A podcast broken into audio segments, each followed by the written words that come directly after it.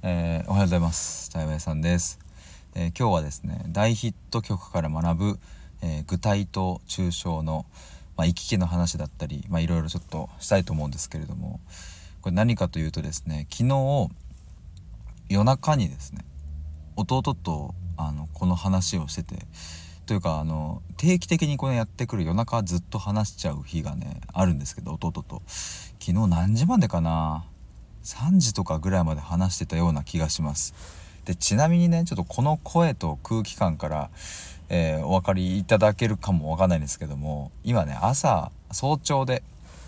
今11月27日月曜日の6時58分とかなんですね。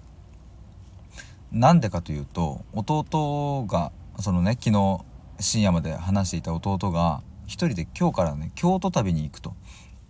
で3泊ぐらいするらしいんですけど、まあ、結構デカめのキャリー持ってたのであのじゃあ車で送ってくよみたいな話をね昨日していたのでなのでね僕3時過ぎとかな4時くらいかな寝たの。で、えー、朝6時に起きてですね、えーと、弟を車で送り、えーと、で今僕は、えー、大好きジョナサン ファミレスのジョナサンの駐車場に車を止め、えー、車の中から収録をしているという感じです。だからいつもと多分音質違うと思うんですけど、まあ、去年とか一昨年はね結構車でね収録していたのでなんか懐かしいなと思いながら撮っていますが、まあ、そんな弟とね昨日話してたんですよ。このねあの大ヒット曲から学ぶ具体と抽象ってタイトタイトルをつけてますけども別にこの話をしようとしたわけじゃなくって気が付いたらこの話をしていて、まあ、ちょっとそれをねまとめて話そうというそんな感じでございます。えー、っとですね、まあ、ちょっと本題にも入っちゃおうかなと思うんですが、えー、っと2曲ですね、えー、っと昨日話したのはあのエイトさんの「香水」っていうねあのやつですね。あのドルチェガッパーナの曲ですね。それともう一個が、えーと米津剣士の「レモン」という曲ですね。これもめちゃめちゃ有名ですよね。えっ、とあの日あの日の悲しみさえあの日の苦しみさえってやつですね。ちょっと今僕歌詞を出してるんですけどもあのパソコンの方で。でそうこれどういうことだったっけな？ちょっと話の流れを思い出せないんですがまあちょっとね今日の話の、まあ、結論はどうなるんだろう？ちょっと話しながら探り探りなんですがえっ、ー、とここかなというのは具体の話、まあ、要は身近に起きる日常のことって僕たちにとって皆さんにとって具体の話になると思うんですね。あの幸せとは何かとかそういうので抽象的な話ですけれども例えば今日僕はジョナサンにこれから入ってモーニングを食べると思うんですけれどもそのジョナサンで、えー、スクランブルエッグと、まあ、なんか、えー、ご飯と、まあ、そこにケチャップかけてなんか食うみたいなのってすごく非常に具体的な、まあ、幸せの話だなと思うんですけれどまああのとにかくこう毎日具体的な日常って起こると思うんですが、まあ、いかにその具体の日常から、えー、抽象的な方の思考に持っていけるかっていうここのうんと連続を作れるかっていうのって、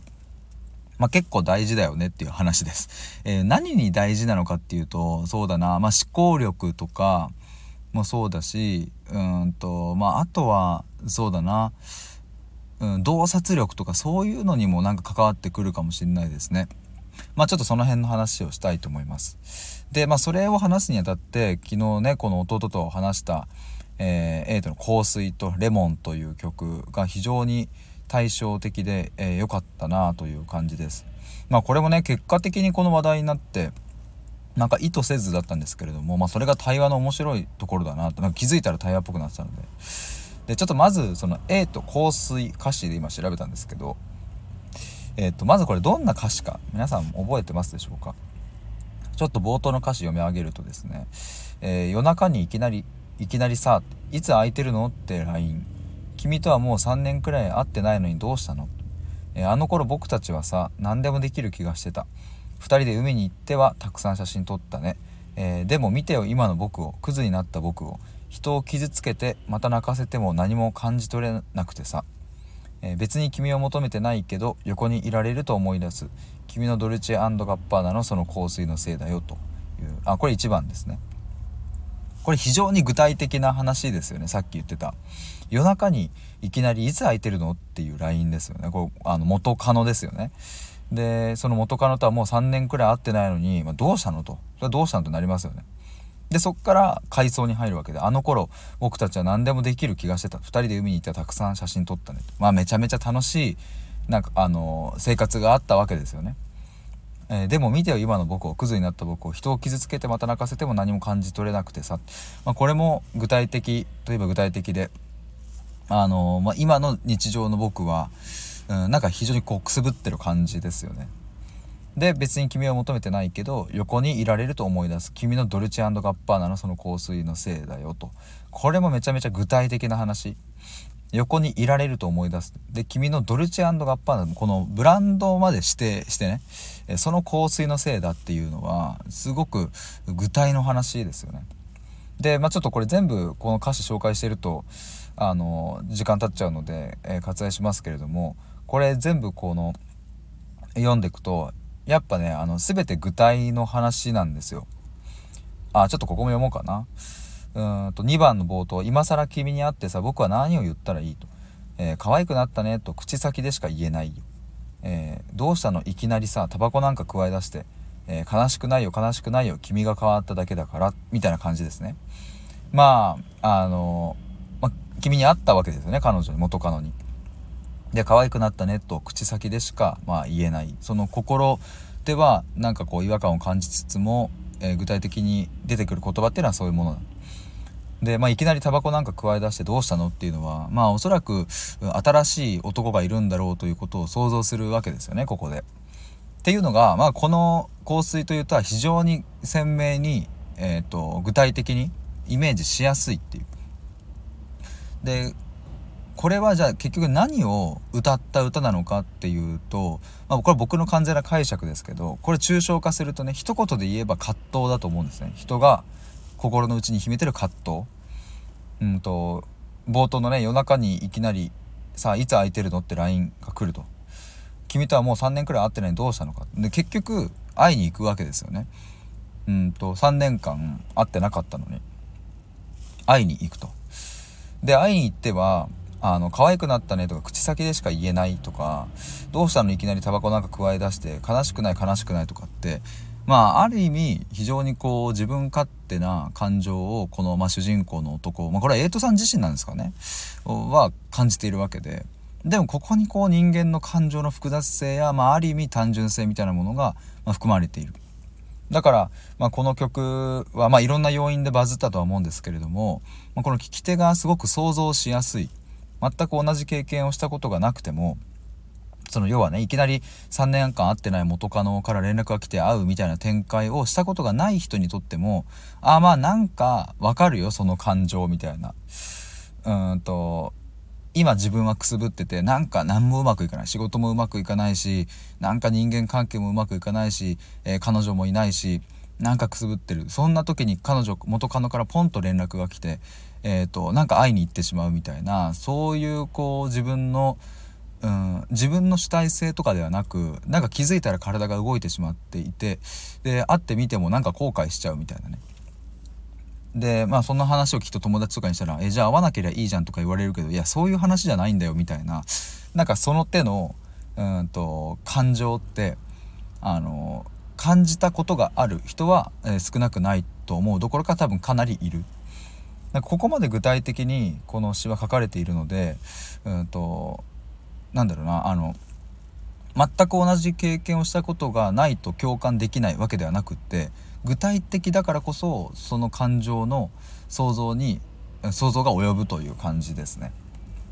まあ、これが具体の方の曲の話でした。で、まあ、弟とはそこからちょっと対話が展開していてね、まあ、エイトの構成こんな感じだよねみたいな。でなんかの話でレモン米津の「レモン」という曲、まあ、これも有名ですよね。えーまあ、これ両方ともね何億回再生とかされてましたね昨日 YouTube 見たら、まあ、レモンのが圧倒的でしたけれども、まあ、億超えてるってやばいっすよね、まあ、みたいなあみみたいなとか、えー、そんなレモンなんですけれどもちょっとレモンの歌詞を冒頭紹介しますね冒頭どう入ってるかここがもうねまず決定的にあ全然違うとなるわけですけれどもえっ、ー、とレモンの冒頭えー、夢ならばどれほど良かったでしょう。これ夢、夢ならばどれほどってやつですね。夢ならばどれほど良かったでしょう。未だにあなたのことを夢に見る。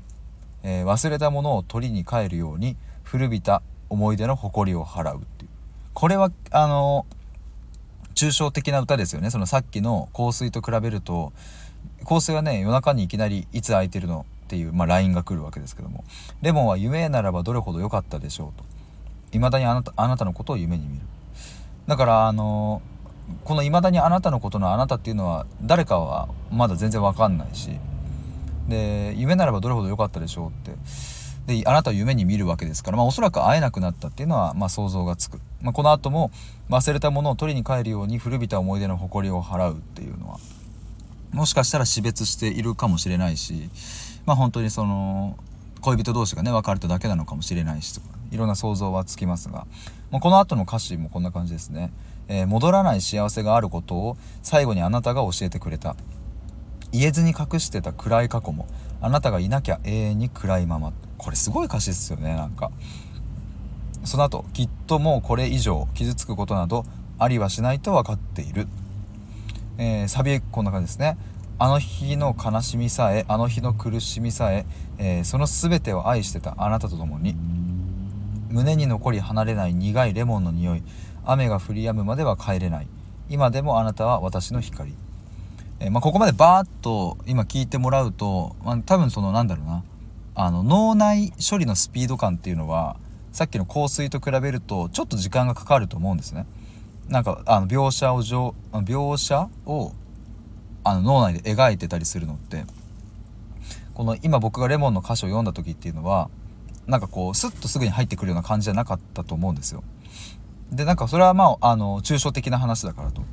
で、まあ、このレモンと香水を比較した時にこのレモンが、ま、抽象的なポジションを取るわけで、まあ、このレモンももっと抽象的な歌と比較したらレモンの方が具体的になるよねっていう話は全然あると思うので、まあ、そこはちょっと1点補足しておきたいんですけれども。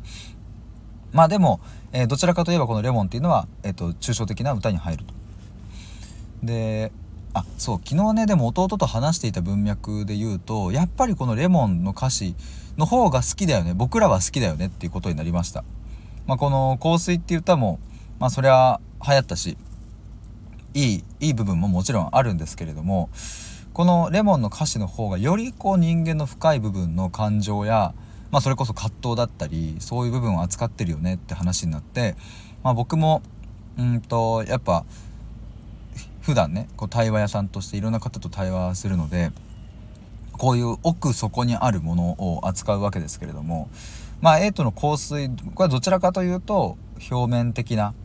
表面的なっていうのはこれは悪い意味で言ってるわけではなくまああのよりこう日常に近いものですね。でレモンはかなり深い部分を歌っていると。例えばねうんと古あこう忘れたものを取りに帰るように古びた思い出の誇りを払うとかね。これはパッとうん、その具体的状況をすぐにあの想像することは難しいですけれどもでもさなんかさ自分のことに置き換えることも可能ですよね。まあ、あと他は、えー、言えずに隠してた暗い過去もあなたがいなきゃ永遠に暗いままっていう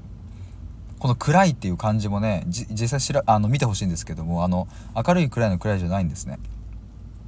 この言えずにまあいいや言えずに隠してた暗い過去もあなたがいなきゃ永遠に暗いままっていうこれもね想像のいろんなこう余地がなんかありますよねあとはあと今ねちょっとごめんなさい。僕喋ってたらなんか隣におばあちゃんがちょっと車駐車場僕の横につけてなんか僕にめっちゃアイコンタクト送ってきて「ごめんなさいね」みたいな。で今車おばあちゃんが降りて僕の目の前まで来て「ごめんね」みたいな手か手を合わせてたのでちょっとなんか話そうとしていたことが飛びました。なんかばあちゃんありがとうねって感じなんですけども。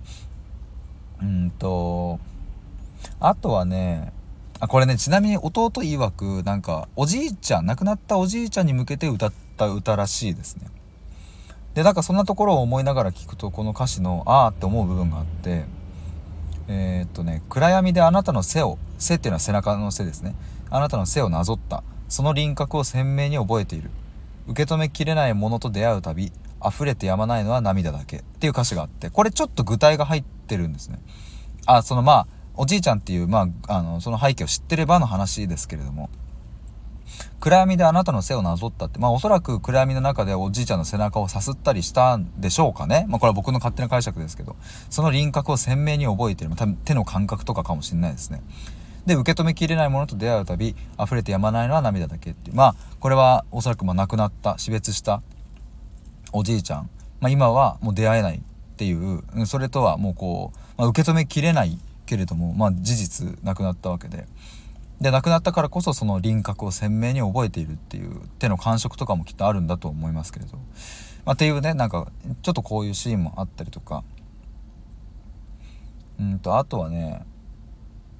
まあでもこの歌、まあちょっと調べてみてほしいんですけども、終始一貫してさっきの香水と比べると、まあかなり抽象的だっていうところですね。で、そうだ、昨日この話を弟としていた一つの理由としては、弟が今楽曲制作とかいろいろやっててね、なんか自分の MacBook でいろいろカチカチなんかあの音楽作って歌詞とかも作ってるらしいんですけどあの、まあ、それね聞かせてもらってあ意外といいじゃんみたいな感じなんですが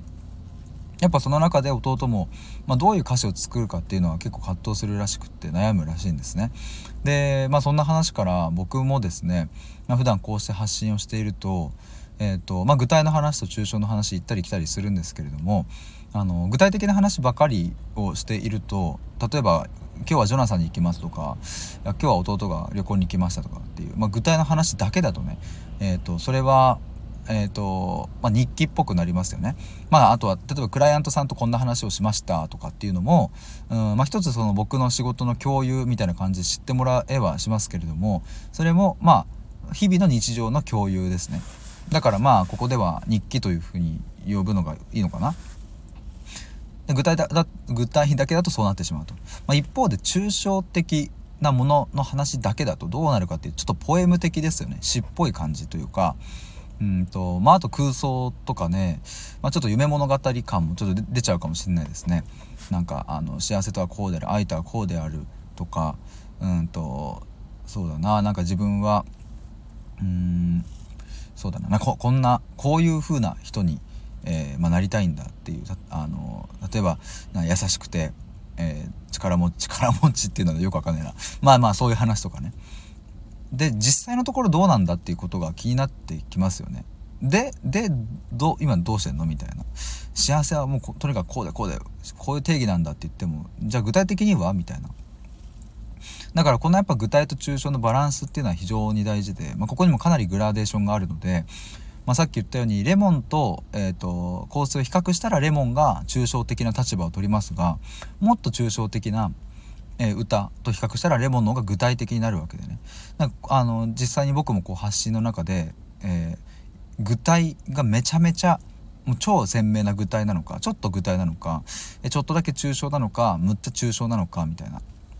まあそこを使い分けながらというかね行ったり来たりするわけですけどここでちょっと冒頭で言ったところの回収に入れそうですね。なんか思考力とか、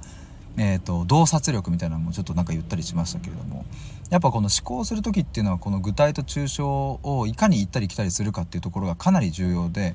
まあ、例えばそのエイトの「香水」っていう曲を聴いた時に、まあ、これは「えーとまあ、ただ彼女に振られて、まあ、その後出会ってなんかあのうじうじしていた男の話だっていう風な、まあ、そういう風に結論付けることもできますが、まあ、そこから何が見えるかっていうのをあの考えていくんですね。で僕はそここの曲に対して葛藤っていう風な、えー、抽象化をしたわけですけれども、まあ、これこれはもちろん答えはなくって皆さんそれぞれがどう感じるかですね。まあ、要はこのたくさんの具体の中から、えーとそこにえーと、一気通貫して流れる普遍みたいなものを探っていくっていう、まあ、これが抽象化するみたいなことですけれども、まあ、この抽象化をすると何がいいかというと他の出来事にも転用できたりとか当てはめたりすることができる。例えばそうだな。まあエイトの香水は恋愛の中での葛藤を歌った曲ですけれども。例えばそれがえー、抽象化してね今みたいに葛藤という抽象化をするとこれがいやビジネスというか仕事の文脈でも起きることはあるんじゃないかというふうな想像に行くわけですね。まあ、例えばあのそうだなうんと前の職場が嫌で嫌で仕方なくって上司と喧嘩してばかりだからじゃもうやめてやろうとで新しい職場に来てすごく平穏で楽しくってっていう日々を送っているとある A さんがいた時にあのふと過去のことを思い出すわけですね3年越しぐらいに。なんかあの時喧嘩したりとか、うん、したけど上司と。でもなんかあの頃ってバチバチやり合ってやり合ってて大変だったけどすごい生き生きしてたんじゃねえかみたいなことを思い出すわけですね。そうすると今って、まあ、確かに楽しいかもしれない。けれども、うん、なんか楽しいって思っていただけでちょっとくすぶってねなんか今の自分。なんか本当はもっと生き生きできるはずなのにえなんかこれ違ったかもしれないなみたいな。やっぱあの3年前のあの会社での出来事ってすごい良かったかもみたいな葛藤をしている、まあ、A 君がこう僕は思い浮かぶんですけれどもなんか構造的に捉えていくことができるわけですね。その香水の中におけるその失恋をした男と,、えーと、今僕が勝手に作った、えー、仕事の中でちょっと葛藤してちょっと後悔してる。あの過去の上司とのやり取りとかが良かったくね？みたいな。っていう風な葛藤してる A 君とみたいな。っていう風に構造的に捉えることができると。全く別の話ですけれども、えー、でこれってまあ無限にできるわけで例えば僕だったらあのあれですねその対話屋さんとして活動する中でたくさんの人の具体の話をめちゃくちゃ聞きまくってるんですね。なのでその具体の話の、えーと、保管庫とか倉庫がたくさんあるから、まあ、それを抽象化することができるそうするとですねあのもしかしたら今僕がね例えば目の前で話しているクライアントさんの話って過去に話したあのクライアントさんの話と構造的には近いかもしれないという仮説が立つわけですねでもこれあくまで仮説なので僕はその過去のクライアントさんがこういうふうに話していたからきっとこのクライアントさんもこうだろうという決めつけはあのもちろん絶対しないんですけれどもたまにねそういうことをしちゃうようなあの、まあ、コーチやカウンセラーを僕は見たりしますが本当に良くないなと思ったりしますっていうちょっと一瞬余談でしたが。まあまあ そういう具体の事例がいっぱい溜まってるので、えー、そうやってあの相手の話を具体的に聞きながらも構造的に捉えることができるっていう感じですね。まあ、これが思考力であり、まあ、あのさっき言った洞察力みたいなものも、うんと、ついてくるなと思います。まあ、要はこれだけ具体のものを抽象化して具体のものを抽象化してそしていろんなものに転用して、えー、同じような構造で捉えるっていうことを重ねていけば重ねていくほど目の前の相手がうん、何か具体の話をした時にさっき言った仮説が立つんですよ。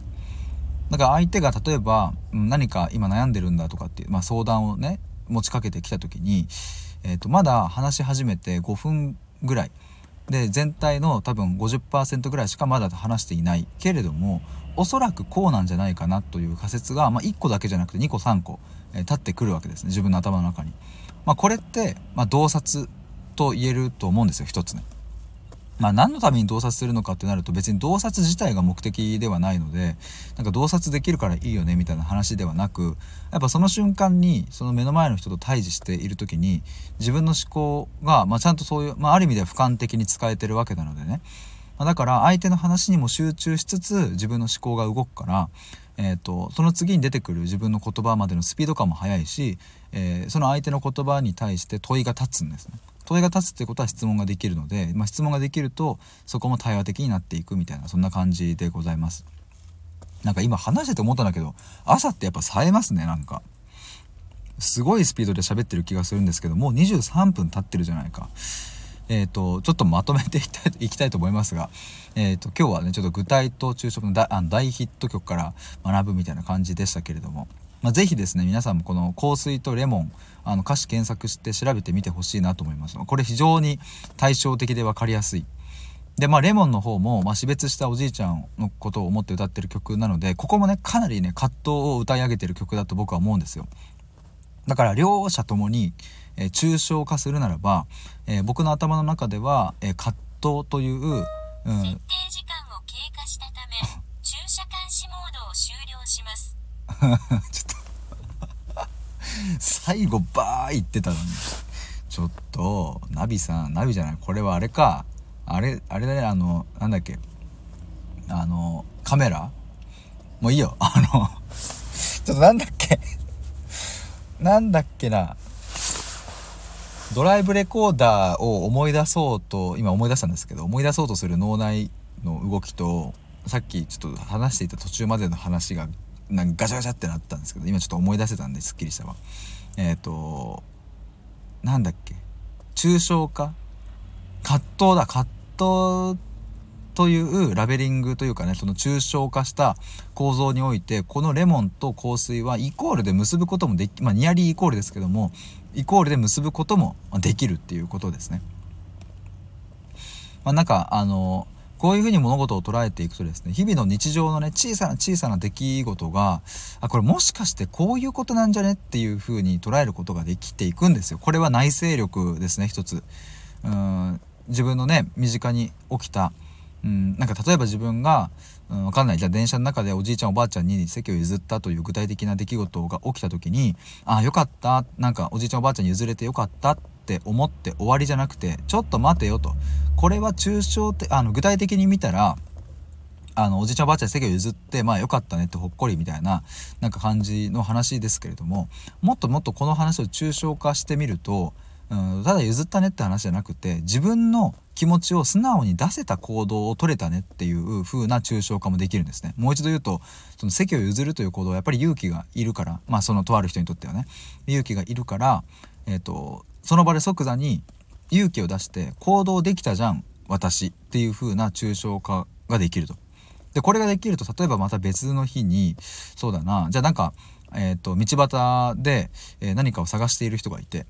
うん、いつもの私だったら通り過ぎちゃうけどちょっと勇気を出して声をかけてみて何か探してるんですか？みたいな。でなんか助けることができた。あれこれって具体的に言えば電車